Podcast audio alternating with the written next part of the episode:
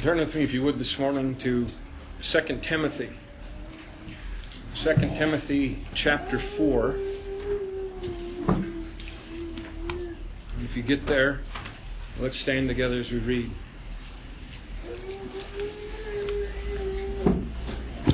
Second Timothy chapter 4, beginning in verse 2. Preach the word. Be instant in season, out of season. Reprove, rebuke, exhort with all long suffering and doctrine. For the time will come when they will not endure sound doctrine. But after their own lusts shall they heap to themselves teachers having itching ears. And they shall turn away their ears from the truth shall be turned into fables. Let's pray. Father, I pray that you would help us to be receptive to thy precepts. Father, I pray you'd give us eyes to see in this barren land filled with religious deception that so often bears the name of Christ but is so far from him. I pray you would bless your people, shape and purify, sharpen our minds, sharpen our discernment. Help us to be loving and gracious, yet staunch warriors for the faith. In Jesus' name. Amen.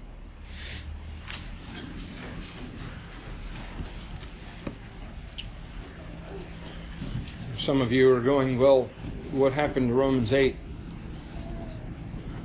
You know, I, I actually did fully intend to be in Romans 8 again this week. Um, but the Lord reserves the sovereign right to redirect us. And I'm going to tell you truly, that I'm going to deal with some things this morning that I really would rather not deal with. This morning, I hope you'll bear with me, and I pray that God gives us ears to hear. As I have to set down the trowel for Sunday and pick up the sword of defense. I'm just compelled this morning to say something about the proverbial elephant in Helena's religious living room. And that is the meeting taking place this coming Tuesday, where a crowd's going to gather at the steps of the state capitol building just up the street under the instruction of the well known evangelist Franklin Graham. And I'm sure that most of you have received invitations. Many of you have been asked by well meaning people, Are you going? Maybe you've received signs on your door promoting it. I've seen things at websites or various stores across town. I know I've been asked. In fact, I received an email earlier this week from a, a fellow pastor whom I would consider a friend. It was a well meaning email and told me he'll be traveling up to attend the meeting and was asking if I was going to be there. Most of you probably gathered the answer to that question is no. No, I'm not attending as an individual. And no, I'm certainly not encouraging us as a church to show up. But here's the deal. I think it's important, once again, in an age so filled with confusion, to talk about why that is. Well, I'm compelled this morning to give some of the reasons behind this line of thinking. And believe me, I know by experience I'm not going to get out of this message without somebody getting upset at something, but here's what I want to ask you. At least hear what's being said before you pass judgment. It might be that if what I say rubs fur the wrong way, then you're the one that needs to turn the cat around 180 degrees. So oftentimes, uh, that's exactly what the real problem is. I'll tell you what my reason for not going is not. It's not because I don't want fellowship with the Lord's people. I certainly do. I love believers in Christ. I love to be sharpened and shaped. I love to hear what God's doing in other parts of the world. It's not because our nation doesn't need prayer. I ran across a couple of political drawings this week. They made me smile, but they made me grieve too. One of them showed a little ballot and it said, check one, Republican in a little box, and Democrat in a little box, and then it said moving to Canada, and that one was checked. Although that's maybe not much better of an option. Another one showed a very unflattering picture of Donald Trump next to a very unflattering picture of Hillary Clinton. And it said 319 million people. And we've narrowed it down to this. Nice job, America. But this election's just symptomatic. It's symptomatic that we as a nation have entered the early phases of God's judgment on us as a country. It takes a wicked people who draws nigh to God with their lips and their heart far from Him to put people like this in power. I have no question much of the blame lies at the feet of God's real people who have cobwebs and layers growing in their own prayer closet. I know we need to pray for our country. It's not because Christians don't need to vote. We ought to take advantage of the liberty we have. No question. It's not because we don't need unity. But unity has to be scripturally defined. We talked about this some weeks ago. Bible unity is not agreeing with the masses. Bible unity is not confused people professing to be Christian, laying down uh, doctrinal issues to go to the lowest common denominator and worshiping a generic Jesus that nobody can define. Bible unity is us agreeing with God. This ecumenical confusion going on today is not unity, it's the worst sort of division, masquerading as the work of God. It's not because I love contention. You know, I'll tell you truly. I've only lived if I live if I have a normal lifespan, I still have half my years left roughly statistically. But I am already sick to death with having to deal with these sorts of things. If you think I think it's fun, think again. But a desire for the purity of the Lord's people, a desire to see God's work genuinely furthered and supernatural power attend the preaching of the gospel is what compels the real preachers of God to stand up and deal with this sort of issue. No, it's not fun. Not even close. It's easier to blend in. It's not because I want to suppress zeal. You know, I commend Franklin Graham for being a man who wants to do something about the situation. I really do. He's not just talking, he's going out and trying to do something. That is commendable. I'm not against that. I'm not saying we should be people who only talk.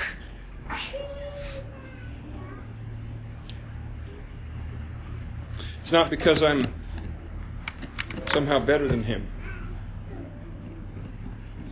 Jealous. You know, I think it's amusing. Somebody who's been infected with this new age thinking of judging not. Anything you warn on, they're going to tell you not to judge. But the minute you obey the Word of God and try to say something like I'm going to say this morning, all of a sudden they become infallible judges of your motivation. They condemn the biblicist for judging where he's supposed to judge, and then they turn around and judge where they're not supposed to judge. It's not because I question the sincerity of those involved. I know there's going to be a lot of sincere people there on Tuesday.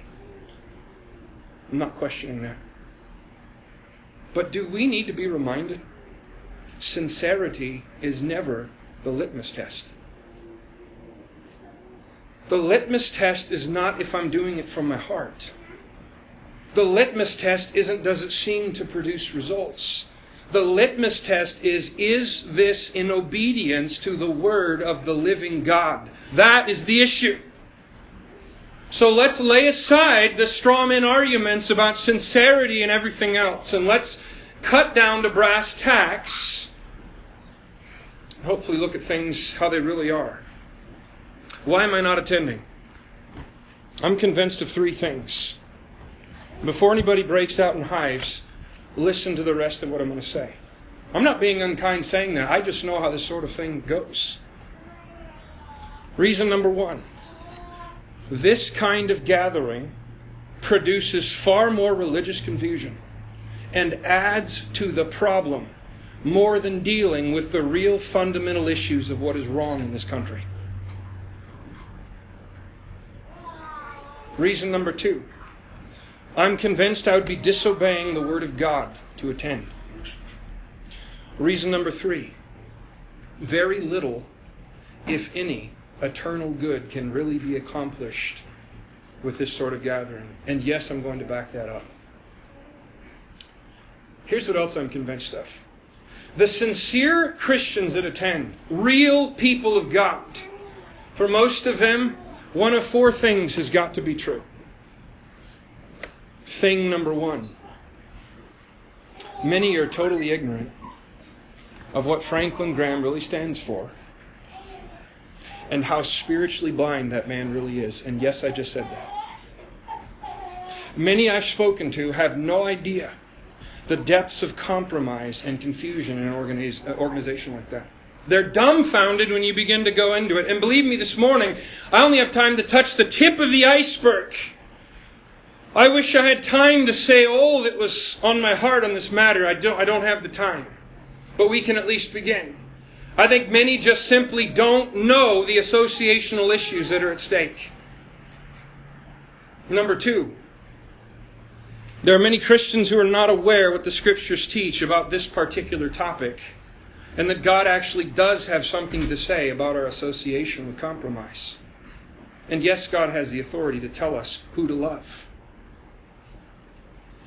One of the arguments I heard this week well, you're free to attend, and or you're free not to attend, and I'm free to attend. And I thought, brother, I'm free to obey the word of God. That's a pretty restricted freedom. Let's not redefine that word. There are many that are ignoring or minimizing what the scriptures say about the topic. And I hope there's not many. But there's bound to be some that have determined essentially they know better than God. They've traded the infallible truth of the omniscient King of Heaven for a culturally relevant humanistic definition of love and unity and perhaps revival. All right, what does Franklin Graham stand for? And like I said, I barely have time to start in on this. Number one, in plain fulfillment of end times Bible prophecy like the one I just read, Franklin Graham is a major influence in bringing multitudes of denominations, some of which are unbelievably heretical, together for the purpose of so called unity and ministry and gospel preaching. This is something that started in the family way back. If you've honestly read accounts of the ministry of Billy Graham, his turning aside began way back in the 1950s when he rejected a separation from false teachers, when he began to embrace total heretics and people who promoted a false gospel. And that led to unbelievable compromise to where decades later Billy Graham could say, Me and Pope John Paul II agree on almost everything, and that man is a wonderful evangelist. Did you hear what I just said? Many wondered where Franklin was going to go. Was the apple going to fall far from the tree? Well, that was determined early.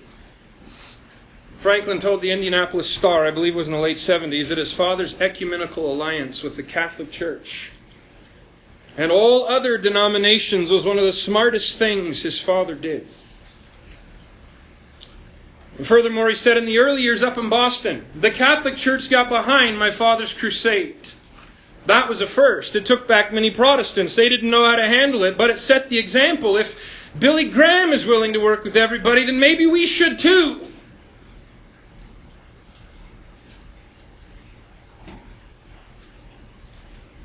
We're going to talk about this more in a minute, but why would a group that preaches a false gospel be so at home in these men's crusades? You guessed it because the truth isn't stood for.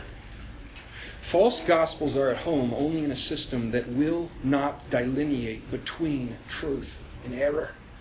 It's one thing to speak vagaries. It's one thing to mention Jesus and blood and death and cross. But to actually preach in such a way that your hearers know that the gospel you're preaching is directly opposed to the false gospel they embrace. It's much easier to just speak in generalities. There's a lot of Jesuses, a lot of bloods. Let's not rock the boat by pointing out uh, which one's being spoken about. In 1998, Franklin's cruise in Adelaide, Australia left no question about his direction. So here he comes to the media launch for this gospel preaching crusade, and he's launched by Catholic Archbishop Leonard Faulkner and Anglican Archbishop Ian George. Now, you talk about confusion. The festival, South Australia News, here's what they said. The archbishops agreed this festival with Franklin Graham next January is going to be the greatest event the churches have seen in Australia's history. And so you have a gathering of 400 different denominations, including uh, Roman Catholic, Uniting Church, I'll say more about that in a minute, Churches of Christ, Anglican, Greek Orthodox, and Seventh day Adventist, uh, just to name a few, are involved with this organization, involved with this crusade. Jump ahead to 2006, and you've got Franklin Graham's Festival in Baltimore. And there he trains 225 staunch Roman Catholics to participate as altar workers at the crusade to meet people down front when they come forward to be saved. Here's what one of the Catholics said It was a great opportunity for the Christian churches to show their unity in leading people to Christ. Which Christ, I ask? In an interview with Katie Couric on NBC television, April 2nd, 2005, Franklin Graham praised Pope John Paul II and claimed, listen to this, we preach the same gospel. He and I agree on all of the fundamentals. I hope most of us can appreciate the unbelievable danger of that statement I just read. I really do. I have time to just barely illustrate. Let's get this straight. The common mantra today, and it's so grieving to hear that you're a Catholic basher. I'm not a Catholic basher. Basher, my job is to preach the Word of God. I don't care what label somebody is. But an organization that preaches such a false gospel, it's not bashing anybody to point it out for what it is. It's because I love the souls of men and I don't want them perishing in hell. The Pope claims to be the supreme authority of the one true church on earth and the bold bodily representative of Christ. And if you don't believe the Roman Catholic Church is a false church promoting a false gospel, you have not done your homework. Can I be plain about that? Listen, the authoritative statements of the Roman Catholic Church on what they believe is not some guy that claims to be a Catholic on religious radio. You want the authoritative statements on what the Catholic Church believes, you have to go to their official documentation, in this case, which would be the Second Vatican Council.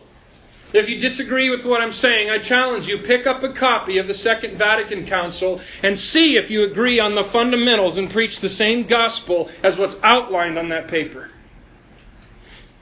The Second Vatican Council was an official Catholic doctrinal convocation lasting a little over three years, 1962 to 65.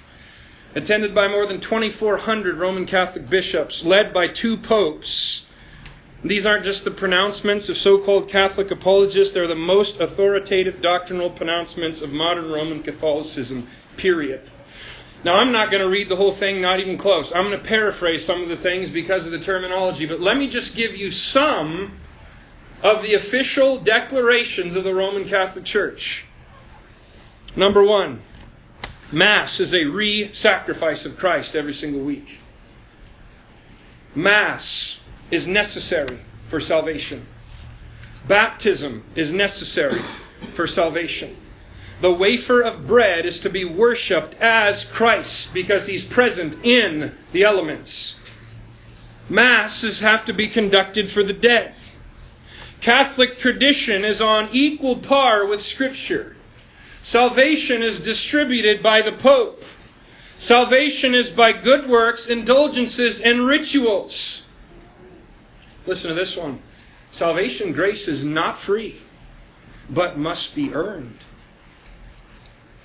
Mary is co-redemptress with Christ. Therefore, we really have two saviors. Believe on the Lord Jesus Christ and the asterisk in the parentheses and the Virgin Mary. Purgatory is necessary to purge sins. Prayer must be offered to the dead saints. The Catholic priests share the identical priesthood as Christ, which means forgiving sin. And it reaffirmed dozens and dozens of anathemas from the Council of Trent, such as these. If anybody denies baptism is, is a part of salvation, if anybody says salvation is by the free grace of God alone, let him be cursed of God in hell. Now tell me something. Is what I just read the faith once delivered to the saints? Is what I just read the gospel of the New Testament of Jesus Christ? Is what I just read explaining the Christ of the Bible or the Christ of false religion? I hope we can see it's the latter. I really do. How in the world can a so called evangelist yoke together with that sort of damnable heresy for the purpose of so called ministry and say that we believe the same things and we preach the same gospel? That alone is proof positive this man is unbelievably blind in the spiritual realm. As a result of that, Franklin Graham has a tremendous refusal to preach a clear gospel.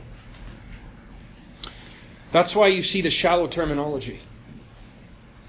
Ask Jesus into your heart. Pray that prayer. Jesus went all the way to the cross for you. Surely you can come to the front of this beautiful auditorium for him. Friends, that's not the gospel. Believe on the real Lord Jesus Christ. That's the gospel. Listen, eh, let's say I stood up in a crowd. Let's say in here we had a whole bunch of Roman Catholics who believed the things I just read. We had a contingency of Mormons, Seventh day Adventists, Church of Christ, so called, Unity Church. Let's say I got up and I said, God sent His Son, Jesus Christ, to die on a cross for our sins. If we believe in Him, we are saved. He rose from the dead the third day and lives in heaven. How many of those groups would disagree with I just said with what I just said? Zero. You see, the problem is so many of these groups have the same vocabulary and a different dictionary.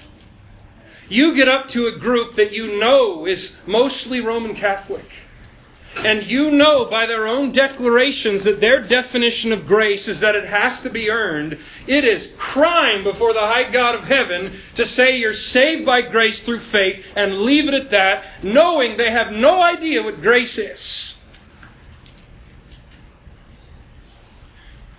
You see, it doesn't offend any of the world religions to speak in general terms. And that, by the way, is why a Catholic or any other false gospel proponent is at home at one of these meetings. And yet has no problem going back and clinging to their icons and heresies and worshiping a piece of bread because they haven't heard the gospel. They've heard a shallow counterfeit. They haven't heard the grace of God.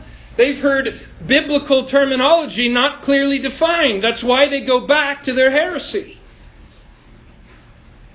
The terms faith and grace and Jesus mean different things to different people. And listen, in this age, we had better be careful people have a clear understanding of what those mean, or they cannot be saved.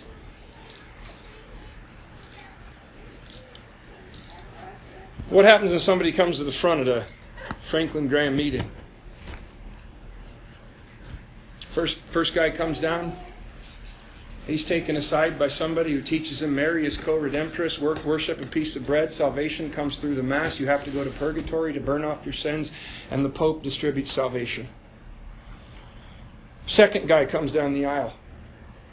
He's led aside, maybe he'll go to the Uniting Church like they did in Australia. You know, he walks through the doorway and, and he sees the big banner that says this is a declared safe zone for homosexuals. He finds that the church he's been sent to by Franklin Graham proudly claims and boasts that one third of their members are sodomites. And let's say guy number three comes down. He's broken. He wants to know who God is. And so he's turned aside to a church that tells him, listen, baptism is part of salvation. You've got to be baptized. Yeah, belief's part of it. And then here comes another guy. And, and he's sent aside to talk to somebody who tells him Ellen G. White was a prophetess. Death is only sleep, and that literal hell is a figment of somebody's imagination. And the list goes on and on and on. Tell me something. Is that defending the gospel of Christ? Is that standing for truth? Is that delineating between, between truth and error? Or is that total and complete confusion? It is unconscionable for a professing preacher of the gospel of Christ to turn duped souls over to the blind leaders of the blind to be led off to hell by false gospels, all under the guise of preaching for Christ. That is a bunch of nonsense. But there's an amazing duplicity. You know, Billy Graham, several solid preachers back in the last century referred to Graham as Mr. Facing Both Ways. And here's what they meant he can be in a conservative crowd and talk Christianese, he can sound very orthodox. And put him in a room full of politicians and civil rights activists and false gospel proponents, and all of a sudden his terminology changes and he blends right in with them like a chameleon. So multitudes thought, I believe just like this guy. But when they really researched where he stood, they were shocked. It was a 2014 article in Charisma News.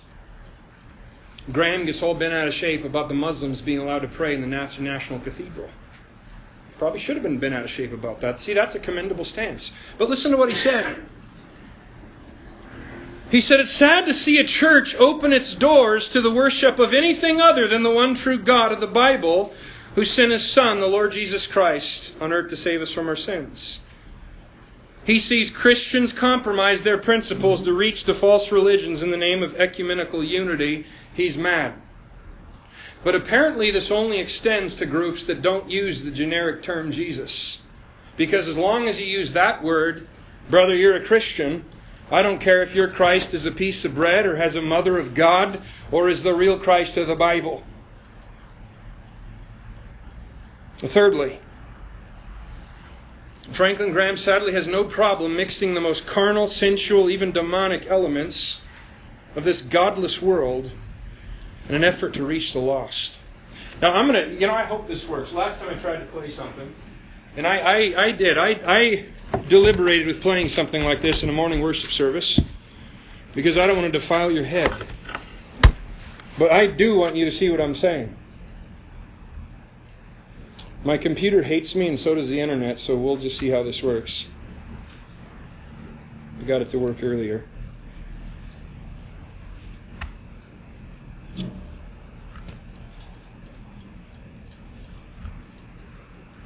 Bear with me, it's not liking my fingerprint.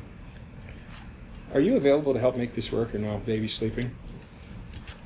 All right, you know what? I think this is worth watching. Let's take an intermission real quick. Let me try to get around this. If not, well, we'll see.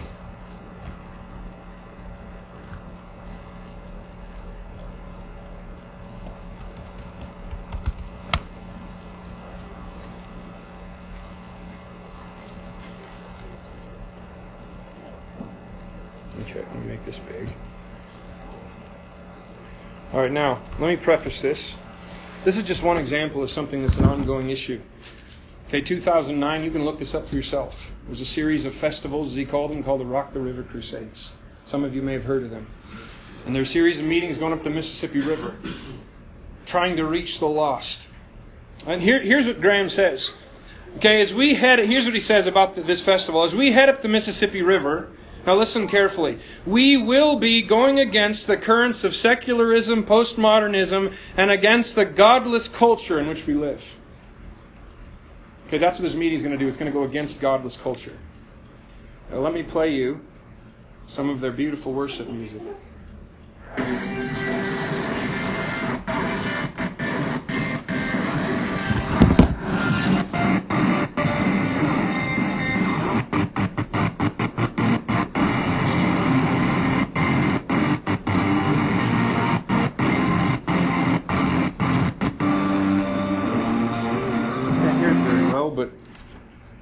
Least that gives you somewhat of a mental idea. Doesn't that edify your heart? I mean, isn't that the beauty of holiness? Isn't that confronting the godless culture in which we live? That music video looks like it was filmed in hell. And if that's Christianity, so is the devil. Once again, this is tip of the iceberg of what's available to prove the veracity of what I'm saying. So that's how they confront the godless culture. So you have 100,000 young people gathering at these meetings for some heathenish rock concert with some of the well known CCM bands. That one's called Flyleaf, and of course, the modern trend in these rock groups. They're not a Christian group, they don't claim that.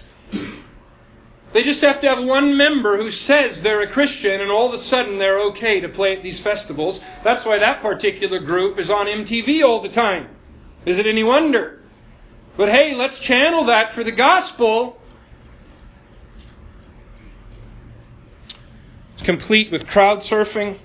Franklin Graham had them set up a, a mosh pit so the tattooed, shirtless men could bash into each other and slam each other to the ground in their worship, head banging, other things, and of course, a characteristic shallow and vague gospel message by Graham encouraging people to repeat a little sinner's prayer and text their newfound faith in what?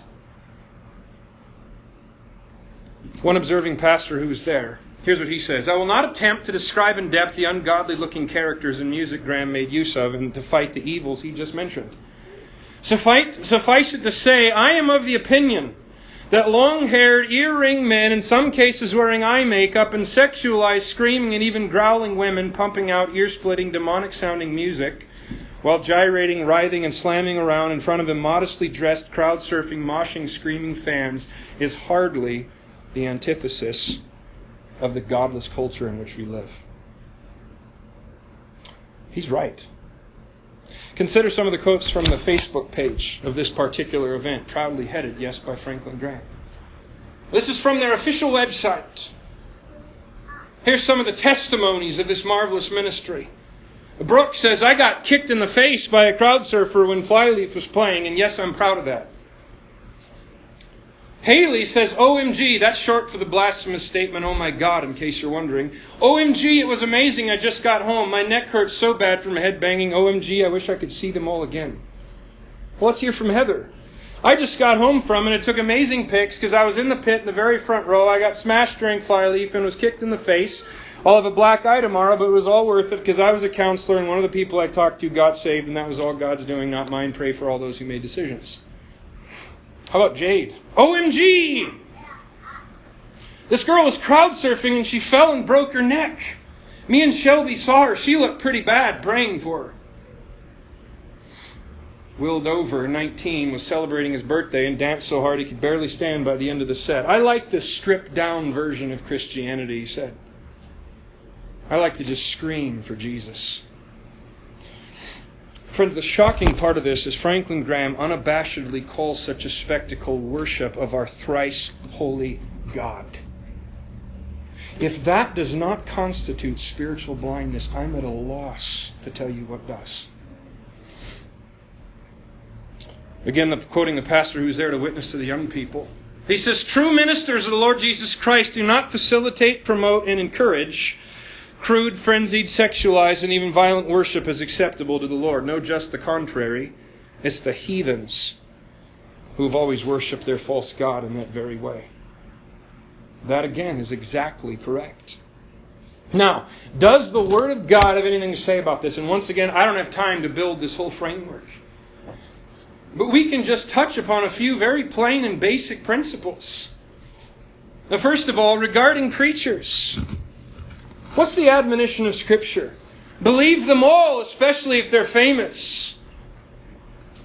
All those that have great statistics and are well known, thou shalt hear their every word, especially if they come to thy town. What's the scriptural admonition? 1 Thessalonians 5. There's the admonition despise not prophesying, don't develop a posture that's against preaching. But the next verse prove all things, hold fast that which is good. Test what you hear. The litmus test of a preacher is not how famous he is or the results he claims to, to report. It's is he faithful to the Word of God? That's the issue. 1 John 4, 1 and 2, he says, Beloved, believe not every spirit, but try the spirits, whether they have God, uh, whether they're of God, because many false prophets are gone into the world. Some of these passages I'm just going to reference. You can look them up on your own. We don't have time to read them all. But the premise that's given there is don't be spiritually naive and drink in the words of everybody well every well-known reverend that shows up try them whether they're really of God. And he says, every spirit that confesses that Jesus Christ has come in the flesh is of God. That does not mean everybody who uses the name Jesus is of God. It means those who stand for the Bible doctrine, all of them concerning Christ and who he is and why he came, the real Christ, that's the test. Are they clear on what the gospel is? Are they clear on who Christ is? Are they clear at dividing between truth and error? Are they able to see the difference? In Galatians chapter 2, an amazing thing happens. God's doing a work at Antioch. You have two of the early apostles there. And Paul, in verse 11, says, When Peter came to Antioch, I withstood him to the face because he was to be blamed. Now, if you consider Peter's spiritual stature at this point, you're talking about the first preacher at Pentecost who saw 3,000 people converted in a day. You're talking about a man who, when he walked down the streets of Jerusalem, people would line up hoping their, his, their shadow would pass over them. And that same famous preacher shows up at Antioch, and Paul publicly reproves him in front of a multitude of people. Here's why. He says Peter was to be blamed. Because before these men came from Antioch, he would eat with the Gentiles. But then this group shows up and he withdrew with the Judaizing teachers and preached a different message. But the central issue in that passage, the clash of the apostles, here's what it was. Paul recognized that Peter's actions were confusing the gospel message. Paul recognized that if he didn't do something about the situation, hundreds or thousands of people would be confused about the tenets of what the gospel really was. And he saw that taking place. And in love for the souls of these people, not Peter's personality, he stepped up and said, Wait a minute. What you're doing is wrong. What you're doing is wrong. How about regarding fellow professing believers? Here's a couple statements that are sadly totally rejected today. Now we command you, brother, in the name of our Lord Jesus Christ, that you withdraw yourself from every brother that walketh disorderly, and not after the tradition which you received of us. Paul says, You see people not keeping rank, rejecting the basic tenets of the Christian faith by their actions. You get away from them. How about this one? We're, we're going to be there in Romans eventually. Now I beseech you, he says, I beg you, brethren, Mark them which cause divisions and offenses contrary to the doctrine which ye have learned and avoid them. To mark means to clearly identify. It's not speaking generalities and say, watch out, there's false preachers. It means sometimes calling them who and what they are. He says, plainly identify those who dis- to depart from apostolic doctrine and therefore by their departure cause divisions and offenses. You know, it's interesting in a lot of these situations, people want to turn around and go against the Bible believer and say, oh, you're causing division. Listen, the person causing division is the one departing from the truth, not the one defending the truth. But Satan's a master at turning those things around. What are you supposed to do when it's clearly demonstrated that somebody is departing from apostolic doctrine by their preaching associations? Avoid them. Don't invite them to take part in your ministry. Don't take part in theirs. Because the purity of the gospel is at stake. How about end times religion? 2 Timothy chapter 3 gives us an amazing picture. He says, This know also in the last days perilous times shall come. And he gives a list of all these things, the first of which is men shall be lovers of their own self But the characteristic of that age at the end is that it, it, it, these people have a form of godliness, but they deny the power thereof. In other words, there's going to be this end time spirit that produces naming the name of Christ with your lips and denying Him by your life. It's interesting that first characteristic is lovers of their own selves. Quoting somebody else who's at the Rock the River Crusade, there here they are interviewing some young people. He says, with pounding, ear splitting music as the backdrop, I brought up that the scriptures command that the Lord be worshipped with reverence and also in the beauty of holiness. So he asks these young people, he says, Does this music fit that description, the beauty of holiness? The young women confidently explained to me that it depends on who you are as a person. Like, some people love this, and if you have to worship as you do, and they have to worship as they do. But I asked again, is this music reverent? Again, the God I was put forward as the ultimate authority. I think it's awesome. I think it's perfect. I think for them that's reverent. For you, it might be different. For them, it's how they get it all out. Reverence, I was told, is different for everyone. What about holiness? Well, that's how you view it. Do you notice who is on the throne in the life of people giving that kind of answer? Who's the authority on holiness? Them. Who's the authority on reverence? Them. Who's the authority on doctrine? Them. What you don't hear is what God says or what God desires. Listen, music is secondarily for you and I. Music is presented to God. And the chief issue with music is not what do you like and what do I like. What does God command and deserve and require? Listen, this is just, there's so many examples of this type of thinking that come out of this sort of movement. If you've ever dealt with young people who are infected with this kind of thinking, you're going to find that God eye spreads its peacock feathers and you can't hardly get past it.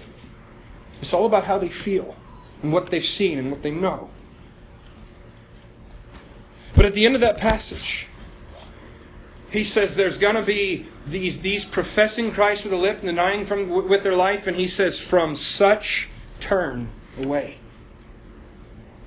He's telling Timothy, the young preacher, let me tell you how to respond to any type of influence that produces shallow Christianity that talks about Jesus and lives like the devil. You get away from it. Because evil communications are going to corrupt good manners, and that leaven is going to spread into the whole lump. How about regarding the use of worldly elements to reach the world? Do I need to convince you that that video I just showed you is of the world? Does anybody really honestly dispute that? What's the Bible command? Love not the world. Neither the things that are in the world. If any man love the world, he's a cutting edge ecumenical visionary who knows how to reach this generation. No, if any man love the world, the love of the Father is not in him and have no fellowship with the unfruitful works of darkness. Don't harness them as ministry tools, but he says, reprove them. Call them what they are and get away. How about our relationship to the lost? Obviously, we're to preach the gospel. 1 Corinthians 6 is also very plain. He tells them, Be ye also enlarged. He's saying, I want your spiritual growth. But the next verse, Be ye not unequally yoked together with unbelievers. What he's saying is don't enter into a relationship or appearance where you send the message that you and somebody that's dead in their sins are on the same spiritual page and doing a work for God. That applies to marriage. That applies to a business relationship. That applies to ministry. And why is that? Why, why would Paul say that? You follow his logic through the passage, and it's not because no temporary good is going to be accomplished. It might be accomplished. But number one is the issue what fellowship does light have with darkness? In other words, even if somebody claims to be a conservative, if they are by God's definition dead in their sins outside the gospel of Christ, an enemy of God, dwelling in darkness, and you have believed in the Lord Jesus Christ and are a child of light, the question is how can you too accomplish any spiritual good in your partnership even if you have so called conservative principles. And the whole issue there is one of preserving purity, not pragmatism. It's not because of all the good that could be done. It's because God has said, I will dwell among you and be your God. Wherefore, come out from among them and be separate, saith the Lord, and touch not the unclean thing. How about a relationship to other gospel messages? You can find that in Galatians 1. Once again, that, that list I read, this is just dealing with Catholicism and their doctrine. There's many others that could be quoted. Do I need to convince everybody that that's not the gospel of Christ? What does Paul say about it? Though we or an angel from heaven preach any other gospel unto you than that we have preached, let him be anathema. He doesn't say if anyone preach another gospel, get together for dialogue and find common ground.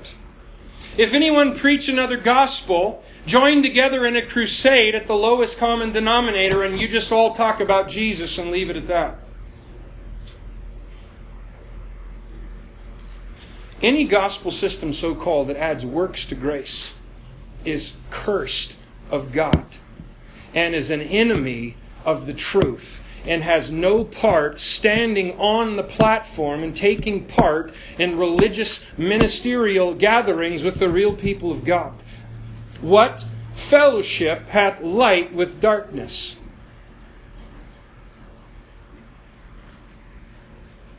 Paul says in verse 10 Do I seek to persuade men? Do I seek to please men? He says, No. He says, I'm not here to please man, I'm here to please God. You do what you want with it but I'm accountable to Him. Now, lastly, can any eternal good come out of this sort of mixed disobedient gathering? God can do what He wants. I'm not going to say it can't happen. But I will say this to expect it, in light of the associational issues, is ridiculous. I'm telling you, are there any biblical examples of somebody compromising in order to bring about good? And the Old Testament is replete with these kind of examples. One of the ones that comes to mind is Second Chronicles 18 and 19. You have King Jehoshaphat, godly king. In fact, the Lord says of him in chapter 18, he walked in the ways of David his father. You talk about a high compliment. But you see, over on the other side of the fence, there's King Ahab.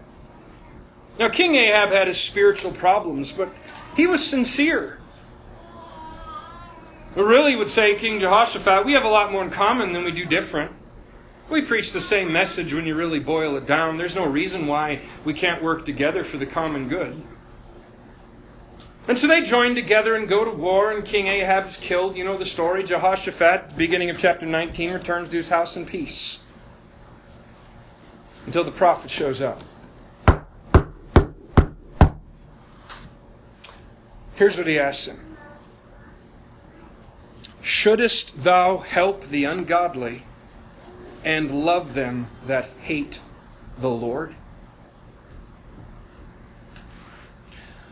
That is a question that should be asked to every single compromising preacher in this generation who yokes together with a false gospel to try to promote goodness and truth. They ought to be asked publicly Should you help the ungodly and hate or love them that hate the Lord? and says, well, wait a minute, does, does somebody like that really hate the Lord? If somebody believes in a false Christ, denies they're a sinner in the Bible sense, refuses to come by real grace through faith, yes, that is exactly the case. How about historical examples? I mean, hundreds could be produced. Some of you are familiar with Jerry Falwell. He was a staunch fundamentalist back in the 60s and 70s.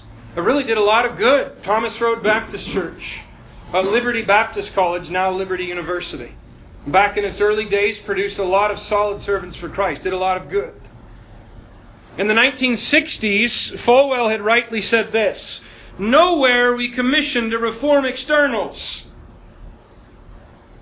Here's what he was saying We're not out preaching against societal evils. We are aiming at the heart to preach the gospel and transform men from the inside out. He was correct.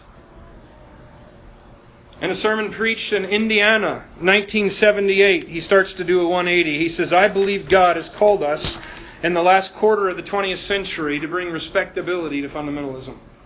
In other words, he said, God called me to make the world respect our movement. Oh boy, is that an error in thinking. I mean, that's almost verbatim what New Evangelicalism said in the 1940s. Almost exactly. So that mindset leads to the formation of what was called the moral majority.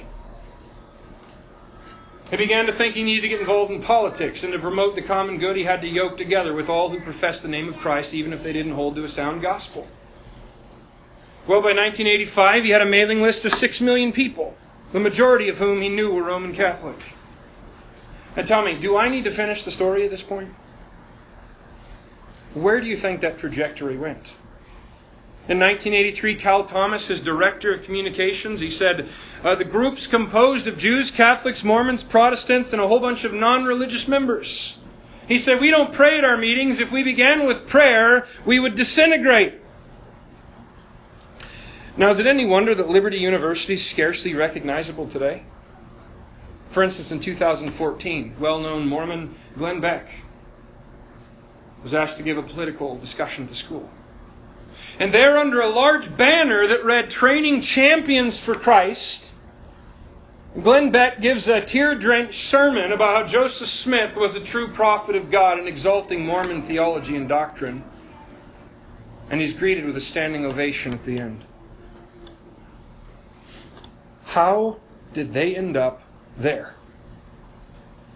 Because the train went off the tracks way back when they refused to separate from a false gospel. When they thought they had the freedom to use the elements of a corrupt world to do the work of God. Don't ever forget what you win them with, you win them to. You use that to win people, that's what you're going to produce use demonic elements to bring so called Christians into the church, you're going to have a bunch of Christians that live like demons. And that's exactly what's being produced by these organizations. We could give endless examples of this. What blows me away is how we do not learn from history. Modern day neo fundamentalism, my generation, dozens and dozens of young men my age as pastors, are doing the same exact thing.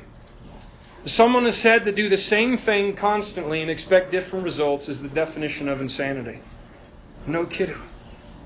What do they think they're going to produce? There's no end of desires to reinvent the wheel. I, for one, want to do things God's way, with God's blessing. And I really don't want new inventions that, that come down the pike all the time. One verse is commonly used in these type of gatherings. Second Chronicles 7:14. If my people, which are called by my name, shall humble themselves and pray and seek my face and turn from their wicked ways, I will hear them from heaven and forgive their sin and heal their land. Doesn't that give sanction to what's going to happen on Tuesday? Let's think about that for a minute. First of all, who's my people? Contextually in that passage, my people is the Jew. I'm not saying we can't make application to the church, but the primary context is the Jew. The promise to heal the land, to take away the drought and desert. Listen, America has no promise from God that He's going to take away our deserts and fix our economy if we have a revival. That's for the Jew. God is very interested in our spiritual growth. How about the next qualification? If my people, which are called by my name, do what? Humble themselves. Jews were masters at claiming to approach God while doing it their own way. It's all over the New Testament. And part of what God is saying when He says to humble yourself, He's saying, stop trying to come up with new inventions and do what I say. Stop thinking you are smarter than God. Part of humbling yourself is coming to God the way He's prescribed. My people will humble themselves. How about seek my face? That means desire to know the real God of the Bible and not the God of our own imagination. How about this one? Turn from their wicked ways. In other words, stop promoting false gospels. Stop disobeying God by refusing to separate from error. Stop using heathenish demonic elements to try to do God's work. Yes, that's a wicked way. Friends, listen. If a meeting like this is gathered for the express purpose of prayer in direct disobedience to the very plain principles of God, how can God really bless it? How can He? Can that happen? Should we expect that to happen? Are the requirements being met? Friends, here's what this gathering is going to be. And I don't mean to be unkind. It's going to be a mixed multitude of various professors of religion, many of whom are dead in their sins and ignorant of the real grace of God. They're going to be gathered together under the leadership of one of the biggest compromisers in this generation who thinks the Roman Pope is a preacher of truth. They're going to hear a shallow gospel message that's too vague to delineate between the real grace of God and the satanic counterfeit that many in the crowd are embracing. Everyone's going to then join in prayer to whatever Jesus they believe in in order to further the conservative agenda at the ballots. Listen, while the real moral and spiritual issues of the country remain untouched. You remember what happened at the base of Sinai? And here's Moses up there. He took a long time. And the people come to Aaron and go, Now, what in the world? What, what happened to Moses? They said, Up, make us gods. You remember? So they make a golden calf, and Aaron says, Tomorrow's a feast to the Lord, capital L O R D. Good news, folks. Tomorrow's a feast to Jehovah using our guidelines, the best of both worlds. Let's just bring everybody into a compromise worship instead of some of the people into the real one. Pragmatism at its finest. Well, you know Moses' response to that, don't you? He was sick to death by it and so is God. Listen, the real problem with this country at the ballot box is not that conservatives have to rally together. The real issue is the truth of God has been drugged through the mud for too many centuries, and God's own people refuse to obey what He says. And let me tell you something. We can dance all around the issue all we want, but until we say, Thus saith the Lord, the Bible is actually our sole authority for faith and practice, and obey it and do what He says, America will never again be blessed by God like she once was. It doesn't matter how many gatherings we have at state capitals to further the conservative agenda. The real issues aren't addressed at the heart level. You know what the sad irony is? I say this with some grief. No doubt there'll be some present on Tuesday that refuse to darken the door at the prayer meeting in their own church. They're too busy. They've got too many other things to do. But now all of a sudden bring together the mixed multitude, put the proponents of a false gospel on the platform, bring in reverend apostate, and all of a sudden they get excited about prayer because God just has to answer because of the sheer number of the people present and the fame of the man speaking. That shows an unbelievable ignorance of the God of the Bible. One person walking with God and praying in His will has more clout than 10,000 confused religionists who are not seeking the face of God, period. It bothers me to no end when I hear everybody gather in mixed multitude as though God has to hear. We're not petitioning Congress. We're coming before the living God. And if we don't humble himself and ourselves and do things His way and seek His face and have a right view of Him in His holiness and, and lay us on our face in the dust and the ground before Him to stand in awe of His presence and to fear Him, you know what's going to happen? The same thing you're going to see Tuesday over there. Nothing of eternal good. Let me just give a few objections. One I heard this week. Aren't we commanded to pray for government? I mean, 1 Timothy chapter 2 is pretty plain. I don't see why it's wrong to go gather and pray for government when the Lord tells us to. Do God's duties conflict? God does command us to pray for government. But he does not command us to do it in a context that promotes religious confusion and calls truth error and error truth. God does not command us to go to every gathering. What if the Wiccans gather to pray for government? Should we show up for that? Well, I'm commanded to pray for government. That's unbelievable thinking. But yet I've heard that this week.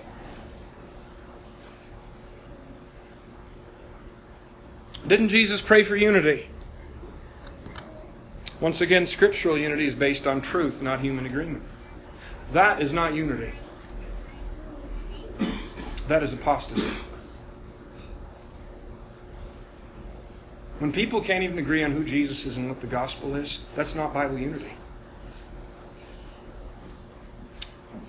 What about all the good that the Graham organization has done?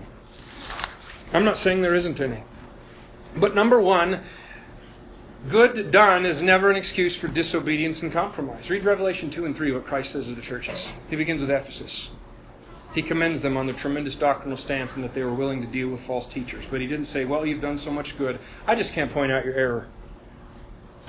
He said, You've lost your first love. And if you don't repent, I'm going to remove you out of your place. Whatever good a person does, doesn't negate the error they promote and make them impervious to correction. Yet somehow the churches in America have lost track of that. The issue becomes when you point out something like this, well, look at all they've done. Does that matter? Look at the Word of God. Second, professions of faith and tears do not equal salvation. I'm sorry to burst anyone's bubble. But people who sit in a heathenish rock concert, headbanging, getting kicked in the face, and breaking their neck crowd surfing, watching people look like demons on stage with flames and lasers in the background, hearing a shallow gospel presentation where any Jesus would suffice, repeating a little prayer, and texting their newfound faith to be counted as a Christian, I don't buy it. I praise God if somebody really come to Christ through that. I do. But if I were you, I wouldn't believe the statistics. Until it's in a forum where the gospel is clearly preached and Jesus is clearly presented and grace is clearly defined, how can people believe the real Christ? Fourthly, and I am done with this, shouldn't we lay aside our differences as conservatives to further the common good in the political arena? It's a common one you hear. I mean, shouldn't the government just see all the conservatives in Montana together? You know, just, just people professing faith. I mean, shouldn't they know we're here? Let me ask a question, first of all. Is there not a vast difference between attending a town hall gathering where you come as an individual and attending a prayer meeting with a mixed multitude under the headship of a total apostate for all the community to see? Do you see the difference between the two? If this was just a town hall gathering to discuss things, I wouldn't be preaching this message. But when it's God's professing people yoking together with a false gospel uh, all across the map for the sake of promoting good, I have to say something. Secondly, how much of this type of thing is trading temporary good for a long term loss? Here's what I mean. Let's say a group of conservatives get together Mormon, Roman Catholic, everybody, here they are. Let's say they stop the political agenda for the year. Three decades later, what's the long term fruit of the step that was taken here? Do you realize the devil is very willing to give up a short term loss to get a long term gain? And he has done it for centuries. If he can get God's people to compromise a little to see some visible good, he will gladly bide his time to spread the leaven of apostasy years later so that your children and your grandchildren don't even know who Jesus is in a couple generations. What's the real issue? The real issue is a heart change supernaturally given by the God of heaven as a direct result of placing faith in the biblical Jesus Christ who shed his blood to save us from our sins. And as that message clearly defined, clearly preached, delineating between truth and error and calling false, false gospels what they are, as that takes root in the heart, people are supernaturally transformed. And guess what? You don't have to tell them not to listen to that. I honestly wonder how any person who names the name of Christ can sit at something like that and not puke. How can the, what's he called? Holy Spirit within stomach That sort of hellish demonism in the name of Christ. Unbelievable. And for a so called preacher to promote that sort of trash in the name of Christ is an abomination. There's no other way to say it. 30 years, what's going to be more important? That you were part of some moral majority to promote some short term political good and win some election? Or that you stood for truth and that there's still a clear gospel influence in the earth for the generations to come? What's more important? Multitudes today are trading short term gain for long term loss. And the short term gain really is no gain at all if you've disobeyed God to get there. We just think it is. You see, this is how apostasy works, that passage I began with. They'll not endure sound doctrine. They'll be turned into fables. Fables like that kind of music is a wonderful evangelism tool. That's a, that's a big fable today.